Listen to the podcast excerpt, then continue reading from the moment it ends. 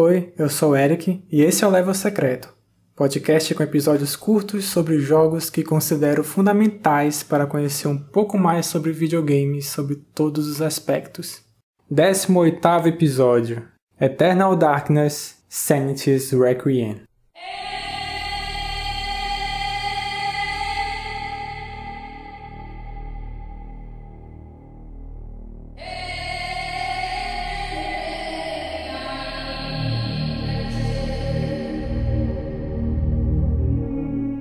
Eternal Darkness foi lançado em junho de 2002 para o GameCube, desenvolvido pela Silicon Knights. Trata-se de um jogo de terror com elementos Lovecraftianos em seu enredo. Conta com uma gameplay similar aos Resident Evil antigos, misturado com aspectos de RPG. Eternal Darkness é a experiência jogável que melhor adapta a obra mais famosa de HP Lovecraft, que é o chamado de Cthulhu. A trama se concentra em uma mansão no estado americano de Rhode Island. O avô da protagonista, Alexandra Roivas, foi encontrado morto no lugar de forma misteriosa. Após duas semanas sem nenhum andamento nas investigações, Alex começa a vasculhar pela mansão em busca de pistas, até que encontra uma sala secreta e nela estava um livro estranho, feito de peles humanas, o Tomo da Escuridão Eterna. O livro contém registro da vida de outras pessoas no passado, de tempos bem antigos até o atual da trama, que é o ano 2000. Quando Alex lê a história de um personagem, o jogador assume o controle dele.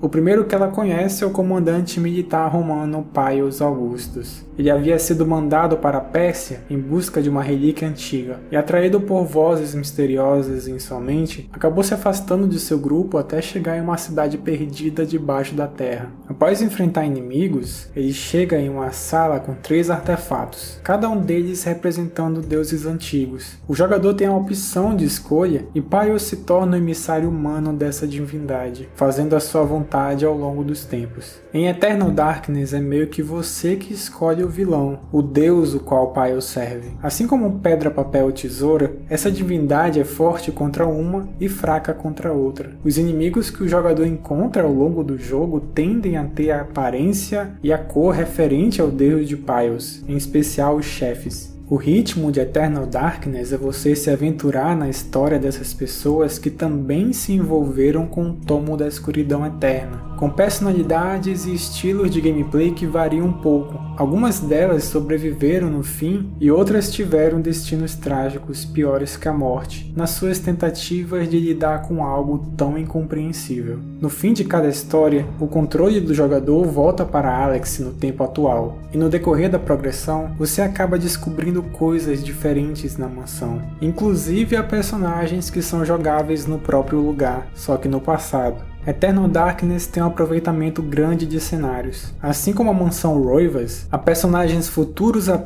que voltam a explorar a cidade perdida na Pérsia. Há mais dois cenários no jogo, que é um templo no Camboja e uma catedral na cidade francesa de Amiens. Apesar da primeira impressão parecer que denota o baixo orçamento para finalizar o título, esse recurso é interessante pois quando você assume personagens em tempos futuros, assim como Alex vai descobrindo mais a mansão, você consegue acesso a outras partes desses locais. Alguns detalhes sutis são bem legais de observar. Por exemplo, em certo período, na catedral você ouve barulho de bombas, pois o personagem controlado vive durante a Primeira Guerra Mundial.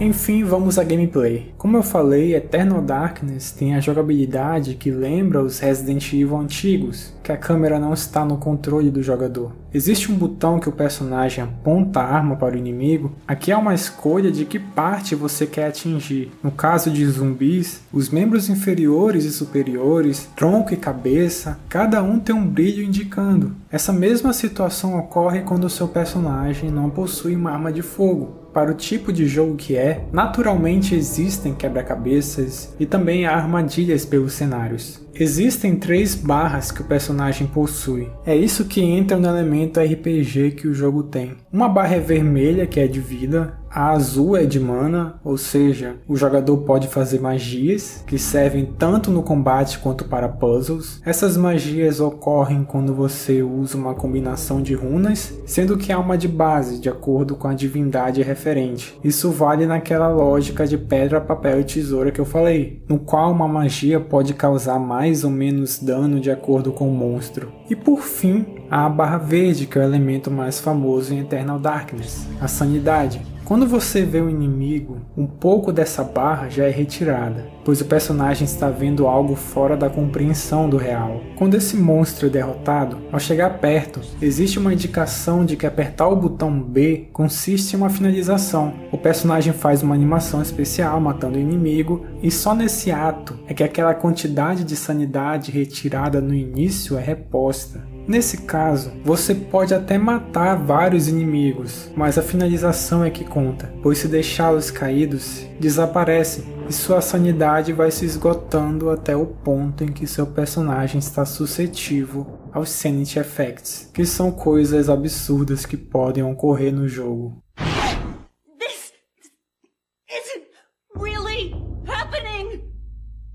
Exemplos desses efeitos de sanidade pode ser seu personagem perdendo a cabeça do nada, andar no teto, aparecer o aviso de que o controle do GameCube está desplugado numa situação que há vários inimigos ao redor, aparecer o volume do áudio diminuindo, o personagem se transformando em um zumbi e por aí vai. Alguns fazem parte do script. Geralmente o gatilho é entrar em uma sala e quando acontecem, você volta para a entrada, resetando o que havia acontecido. Esse é um elemento muito bem trabalhado de quebra da quarta parede, que se mistura com os elementos Lovecraftianos de acontecimentos além da compreensão humana. É uma forma muito inteligente de brincar com as expectativas do jogador. Uma coisa interessante é que a Silicon Knights, nessa época, também havia feito o remake de Metal Gear Solid para o GameCube, que é a versão de Twin Snakes. Inclusive, os dubladores são os mesmos de Eternal Darkness. Como já dito sobre o título da Konami no programa número 11, tem esses momentos que subvertem as expectativas do jogador, exigindo comportamentos fora do convencional. Então, a Silicon Knights pode ter de certa forma se influenciado e agregado isso dessa forma particular para o Eternal Darkness. Só para complementar uma informação, é que cada uma das três divindades escolhidas por Piles no começo do jogo tem ligação com esses atributos devido às suas cores. O Chartuga, que é o vermelho, tem relação com a vida, o orgânico. O Ulyaot, que é o azul, tem relação com magia e o etéreo. E a Xelotate, que é verde, tem relação com a sanidade, a mente. Esses são os três deuses. Então, quando o jogador usa as magias, dependendo da runa base do deus antigo, a leitura delas é feita na voz da divindade em questão. Eternal Darkness é dito de grosso modo por quem vos fala um dos jogos mais injustiçados de todos os tempos. A crítica elogiou bastante na época, mas é uma obra que hoje em dia se tornou inacessível de forma oficial. A Nintendo, ao longo dos anos, inclusive no meio de 2020, veio renovando os direitos sobre a marca, mesmo sem esboçar o interesse de um relançamento. Um sucessor espiritual, o Shadow of the Eternals, teve uma campanha de financiamento em 2013 por ex-funcionários da Silicon Knights, e no fim das contas foi um projeto que nunca saiu de uma promessa. A única coisa que temos de Eternal Darkness e alguma coisa recente é no Super Smash Bros. Ultimate, uma mecânica de espíritos onde tem a presença da Alex, que é basicamente uma imagem dela em PNG que você pode inserir um personagem do jogo que adiciona algum atributo e nada mais que isso.